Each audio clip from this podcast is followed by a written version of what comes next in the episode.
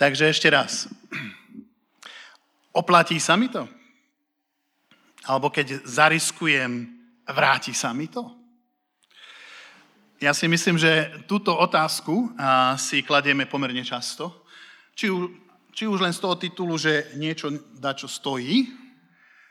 A asi je to tak, že asi skoro nič není zadarmo, že? Toto je ten problém. Tak si dávame tieto otázky skoro, dá sa povedať, denne. Dokonca aj vtedy, keď nám je niečo ponúkané zadarmo, tak ja poviem, že není to zadarmo. Má to svoju cenu, hej? Keď v našej rodine prišlo k myšlienke mať druhú mačku, ktorá bola na inzeráte ponúkaná zadarmo.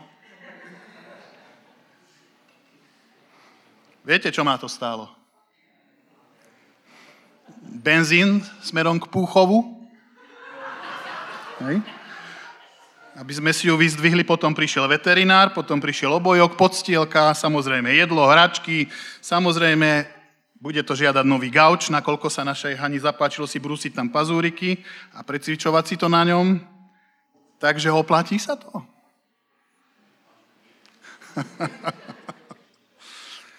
Ak máte radi mačky, tak sa vám to oplatí, samozrejme. Ale v žiadnom prípade to nebude zadarmo. To si vyhoďte z hlavy. Hej.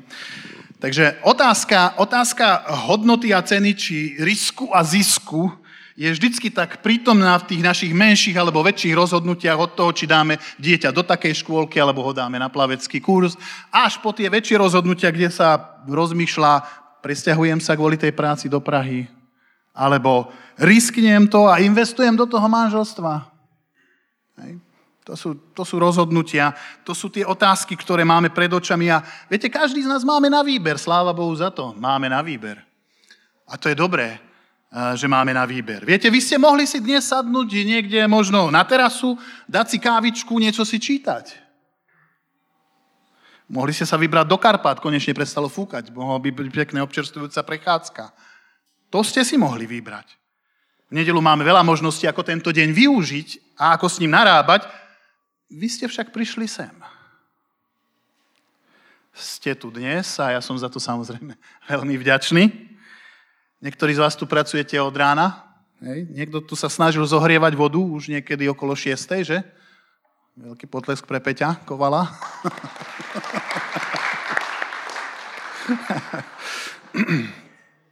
Takže nech je už dôvod akýkoľvek, pre ktorý ste tu, ja verím, že ste tu z jednoduchého dôvodu, lebo vám to za to stojí.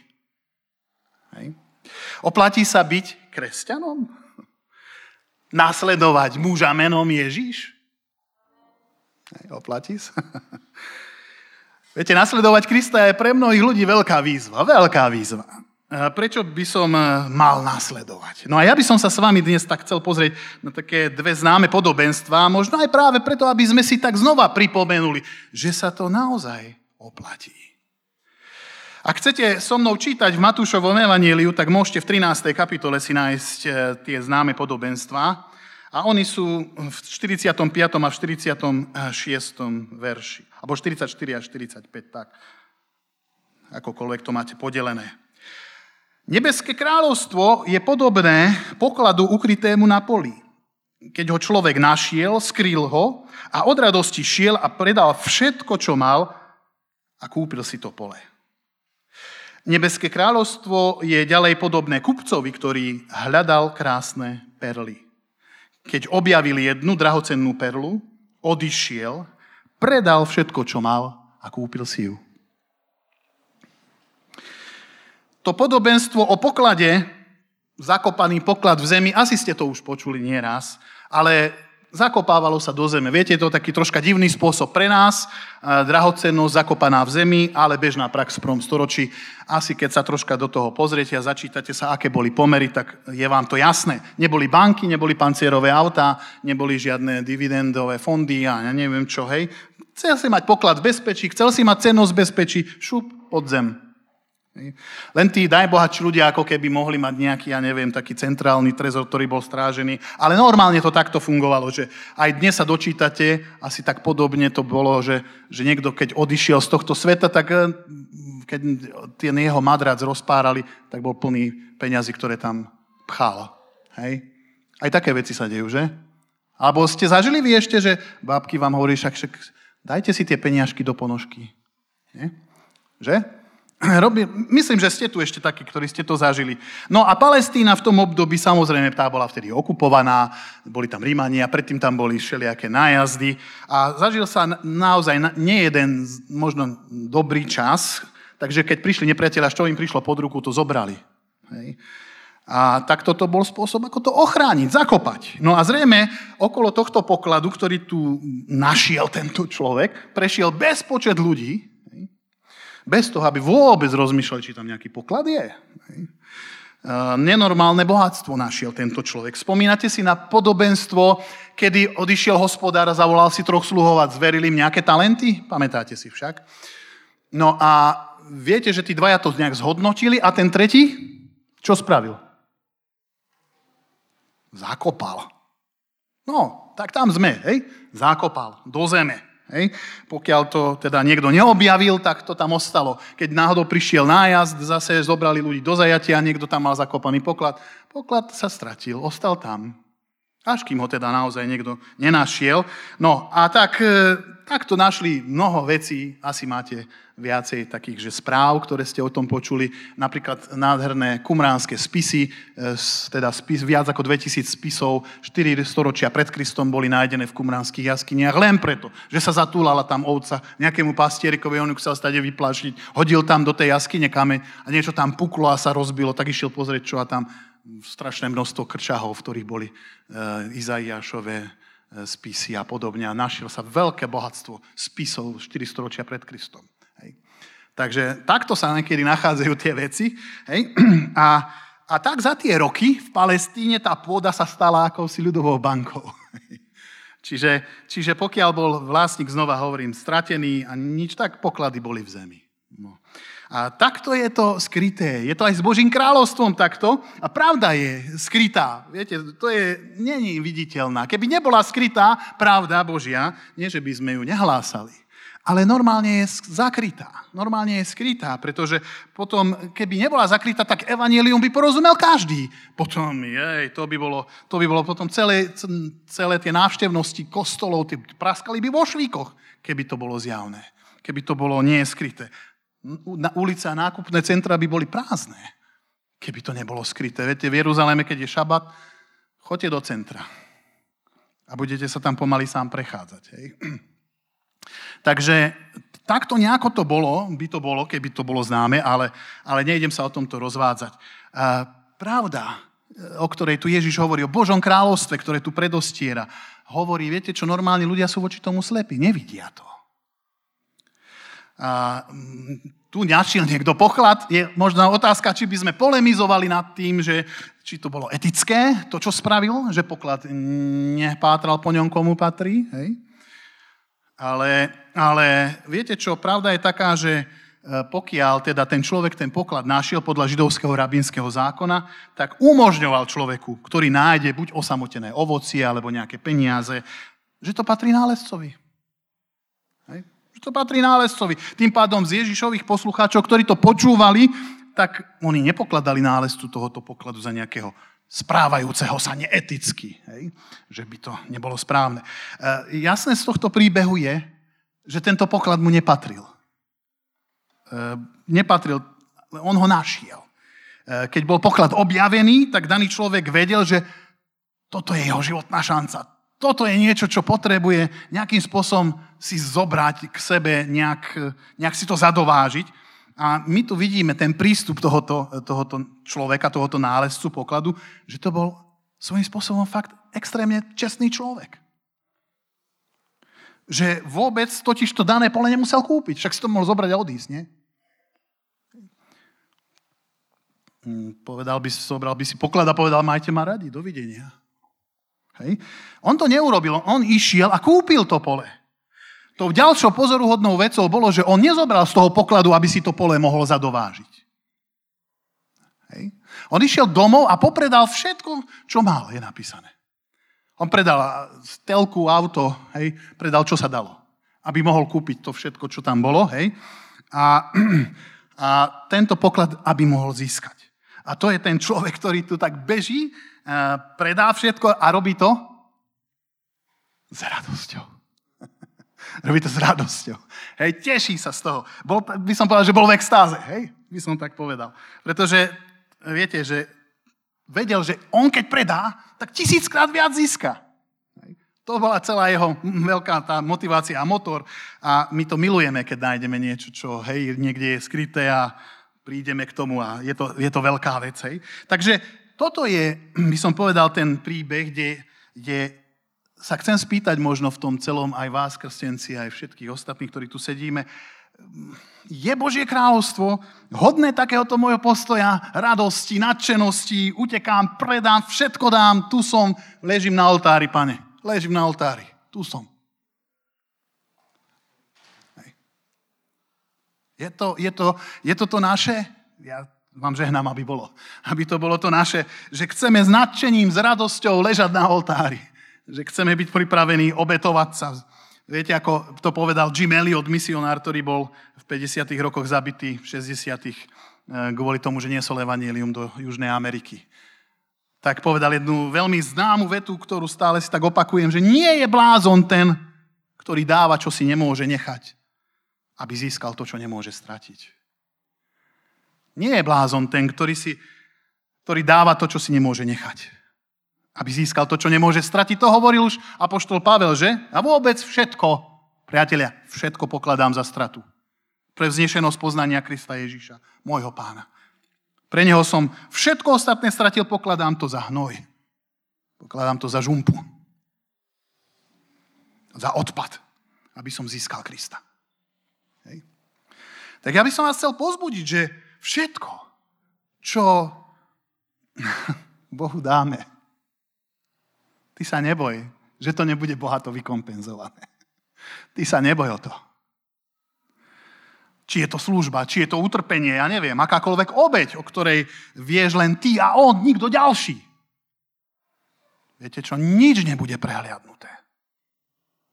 A nič nebude zabudnuté. Kto by dal piť jednému z týchto maličkých, čo len za pohár čerstvej vody? Ako môjmu učeníkovi, amen vám hovorím, nepríde o svoju odmenu. Nepríde. Vnímaš Božie kráľovstvo, Ježiša Krista, ako najväčší poklad. Je to tak? Ak je Boh a ak je Božie kráľovstvo tvojim pokladom, tak potom ťa to bude okupovať v mysli stále. Stále to budeš mať niekde tu, stane sa to tvojou vášňou, stane sa to niečo, za čím budeš bežať, bude to tvojim cieľom. A potom tu máme kupca, človeka, ktorý nakupuje vo veľkom, predáva v malom niečo, ako keď idete do metra, hej, a potom predávate si to v obchodíkoch, aby to na seba nejako zarobilo. A tento kúpec kupuje perly. Niektoré z nich samozrejme si necháva, tie najkrajšie, určite. Tie najkvalitnejšie to sú jeho. Viete, perly boli v tej dobe strašne vysoko cenené. Skoro ako diamanty, ako drahokamy. Bolo ich nie veľa, hej. By som povedal, že tá ich cena ležala viac menej v tom, že sa ťažko získavali. Dôvod tej vysokej ceny bol naozaj v tom, že aj tie ústrice všetky nemajú v sebe perly. Viete, že to nie je normálne, že v ústrici je perla. Hej? To by vám vysvetlili tu ďalší na slovo vzatí odborníci. Hej?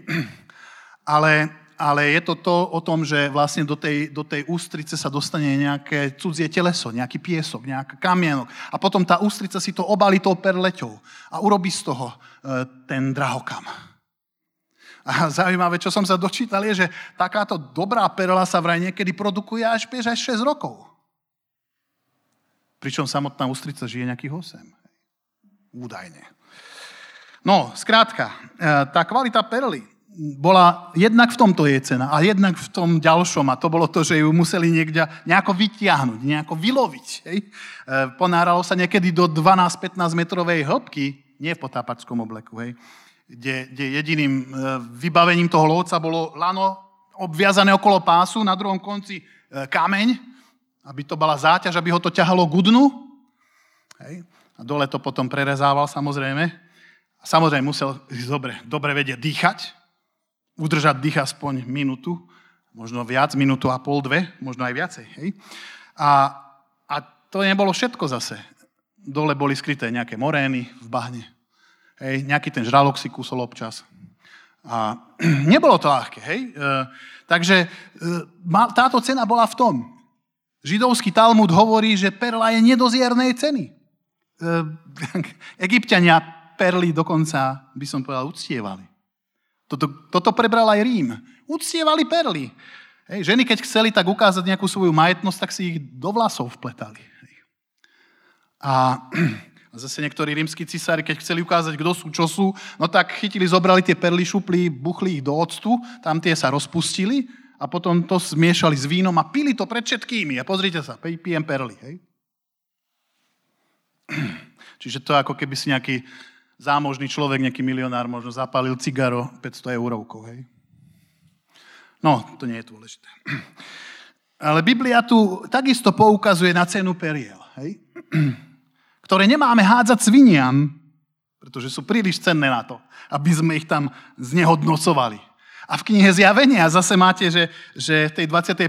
kapitole Zjavenia Jána je popisované tými pozemskými obrazmi, že tam figurujú nejaké ulice zo zlata. Wow. A brány? Z perál. Takže strašne vysoko cenené komodity, o ktorých tu rozprávame. A je tu odkaz týchto dvoch podobenstiev. Obe podobenstva tu hovoria o nesmiernej cene. Božieho kráľovstva, cirkvi, Krista. Umocnené v tom je, že perla je drahokam, ktorý človek nevie nejakým spôsobom už vylepšiť. Hej? Keby to sa snažil vylepšiť, už to len pokazí. Takže Božie kráľovstvo a ani cirkev, to nie je výtvor človeka, to nie je niečo, čo dokonca by sme tu vedeli nejako prilepšiť. Tá cena cirkvi je v tom, že niekto je tu hlavou toho celého. A tou hlavou je Kristus. A toto je to, čo je tu dôležité. Že ak by sme rozmýšľali, že čo to znamená byť súčasťou cirkvi, tak znamená to veľmi jednoducho, že sme súčasťou spoločenstva, za ktoré Kristus sa obetoval na kríži.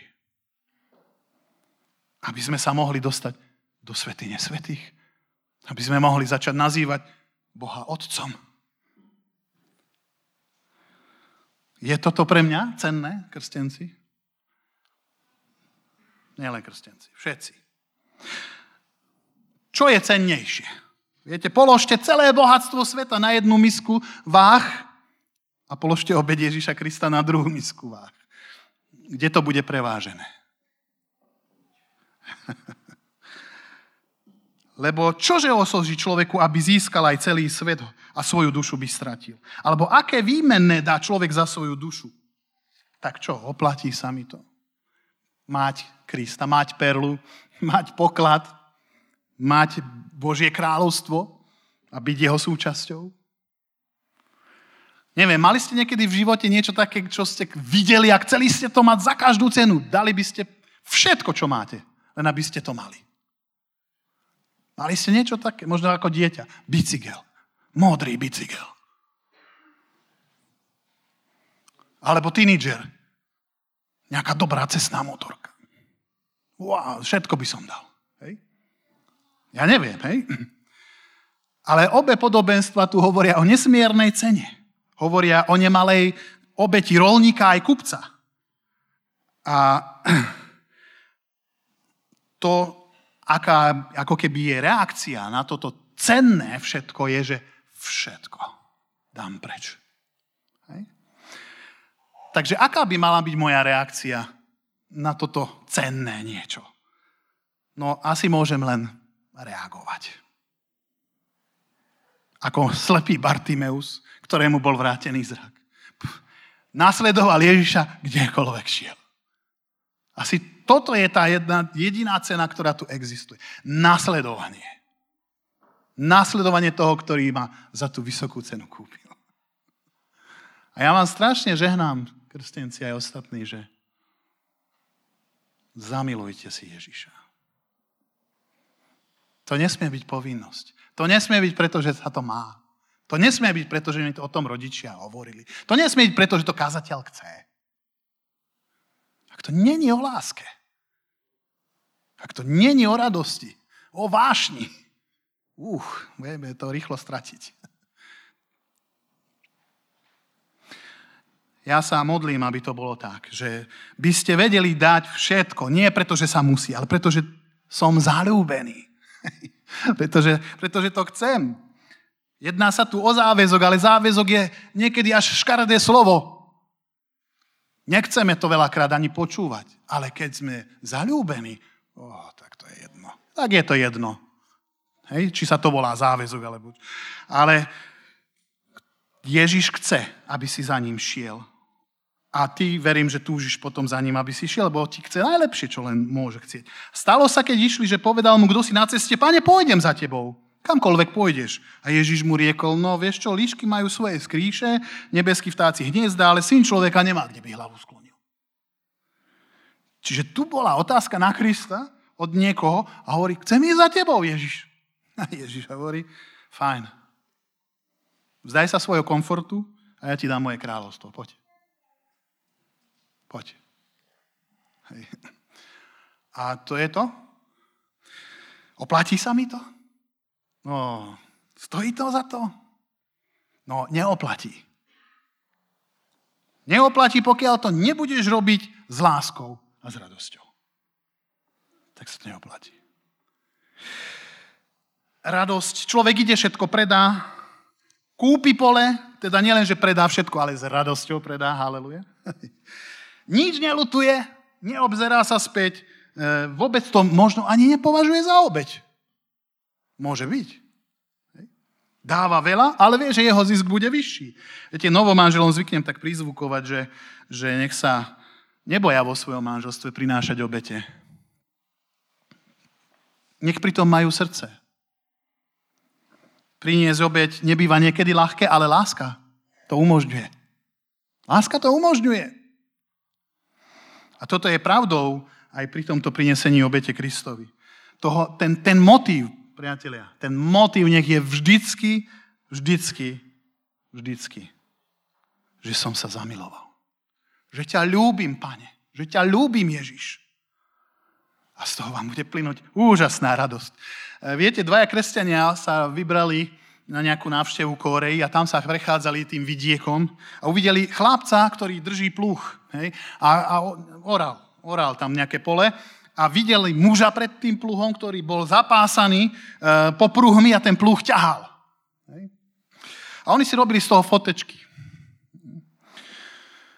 A poznamenali na adresu jedného toho misionára, ktorých tam sprevádzal, takú vetu, že zrejme musia byť asi veľmi chudobní. A misionár hovorí, že áno. Jedná sa o rodinu činov. Práve sme tu dostávali takú malú modlitebňu, kde sme sa rozhodli, že sa budeme schádzať, oslavovať Boha. A keďže títo ľudia nemali čím prispieť, a tak predali svojho jediného vola na trhu, aby mohli prispieť peniažkami na modlitebňu. Tak teraz takto fungujú. Chvíľu bolo ticho. A potom jeden z tých mužov tam povedal, tak to musela byť pre nich obrovská obeť. A misionár hovorí, oni to tak nenazývajú. Hovoria o šťastí, že mali vola, ktorého mohli predať. Hej. Ježiš vo svojich podobenstvách rozpráva tento príbeh dvoch mužov, a už budem pomaly končiť, ktorí urobili nečakané objavy. Jeden z nich nachádza poklad náhodou, úplne za kopoloň. Hej. Nájde 100 eur na chodníku, tak hej, to je tak. A tak druhý je tu, ktorý pátra, hľadá, až kým nenájde. Ten prvý poklad nehľadá, príde k nemu ako slepé kurá k zrnu. A takto niektorí vchádzajú do Božieho kráľovstva. Áno, aj takto. Ako napríklad Saul Starzu. Padne z konia. Alebo oslepne na ceste. Ježiš sa mu prihovorí, o 2 dní sa krstí. Prišiel k Bohu. Zakopol ho. O 2 dní tam bol Vovrim pokrstený, potom žena Samaritánka, poznáte to, príde na studňu, volá, čo tam začne debatiť s Kristom o vode a nečakala to, ale odchádza domov so živou vodou. A je to tam. Niektorí ľudia nehľadajú poklad. Len doslova zakopnú oňa. Boh im dá tú milosť. Možno patríš medzi nich aj ty. Že si takto zakopol, nehľadal si Krista. Hej, zasvietilo ti zrazu svetlo. V dobrom zmysle. A dneska sa nazývaš synom a dcérou Božou. Aleluja. Ale potom sú tu tí kupci, hej? Tí hľadači, ktorí chcú naozaj niečo výnimočné, idú potom, odkrývajú veci, kým nenajdu, Kým nenajdu ako etiópsky eunuch, kúpi si drahý zvitok Izaiáša, číta na voze. A Filip mu hovorí, či rozumieš? Vôbec nerozumiem. Hej. Tak ja ti poviem. Hej. A takto prišli k Bohu, hej, iný, Cornelius, Nikodem, ktorý sa pýtal, ako môžem získať spásu. Ako? A hľadal to. A my to v 11. kapitole Hebrejom čítame o mnohých tých, čo hľadali túto vzácnu perlu, čo hľadali tento poklad a píše sa, že vo viere Abraham poslúchol, keď ho Boh povolal, aby odišiel na miesto, ktoré mal dostať ako dedičstvo. Odišiel, hoci nevedel, kam ide. Na základe viery sa usadil v prisľúbenej zemi ako v cudzej a býval v stanoch s Izákom a Jakobom, spoludedičom toho istého prisľúbenia. Očakával totiž mesto s pevnými základmi, ktorého tvorcom a staviteľom je Boh. Nakoniec nie je dôležité, ako si k spáseniu došiel. Podstatné je, že sme v kráľovstve Božom. A sláva Bohu za to, že sme tam mohli vstúpiť. Sláva Bohu za to, že krstenci mohli do toho vstúpiť. Vy tu dnes vyznávate, alebo ste vyznávali, že to za to stojí. A ja to verím, že je to tak, hej? Následovať dobrého pastiera. Nech vám to vydrží aspoň 100 rokov. Fakt. Takéto vyznanie silné.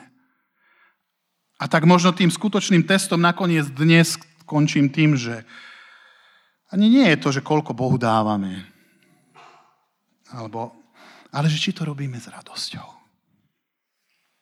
Či to robíme s radosťou, či to nie je mechanika, či to nie je zvyk, či to nie je, lebo sa patrí. Či je to fakt radosť, či je to tá sila tej odmeny, tá sila tej nedoziernej ceny. Takže čoho sa tento týždeň vzdať? A čo získať tento týždeň? Možno rozmýšľajme o týchto veciach. Čoho sa vzdať a čo získať? Toto sú základné otázky podobenstiev, ktorými k nám Ježiš prehovára. Kto má uši, nech počuje. A ja vám všetkým, a hlavne teda dnes krstencom, žehnám, aby ste fakt počas celej vašej púte v tejto časnosti mohli kedykoľvek, aj o polnoci, keď vás zobudia, s istotou prehlásiť: Ježiš, ty mi za to stojíš. Ty mi za to stojíš. Pane, ďakujem ti, že dávaš milosť. Ešte stále je milosť. Ďakujeme za radosť, ďakujeme za cenu, ktorú si platil. Pane, daj, aby nás to rozbilo.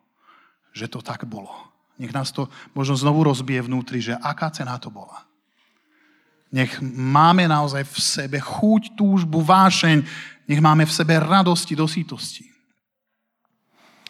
Preto, aby sme sa mohli pozerať na tvoju tvár, aby sme mohli sa nehať viesť tvojou rukou, aby sme mohli, Pane, poznávať hlbiny tvojej milosti, tvojho poznania. Aby sme dorastali tvoju podobu a aby sme raz boli oslávení, Pane. Tak, ako si to sa rozhodol, že bude. Nech sa tak stane v mene Ježiš Kristus. Amen. Amen.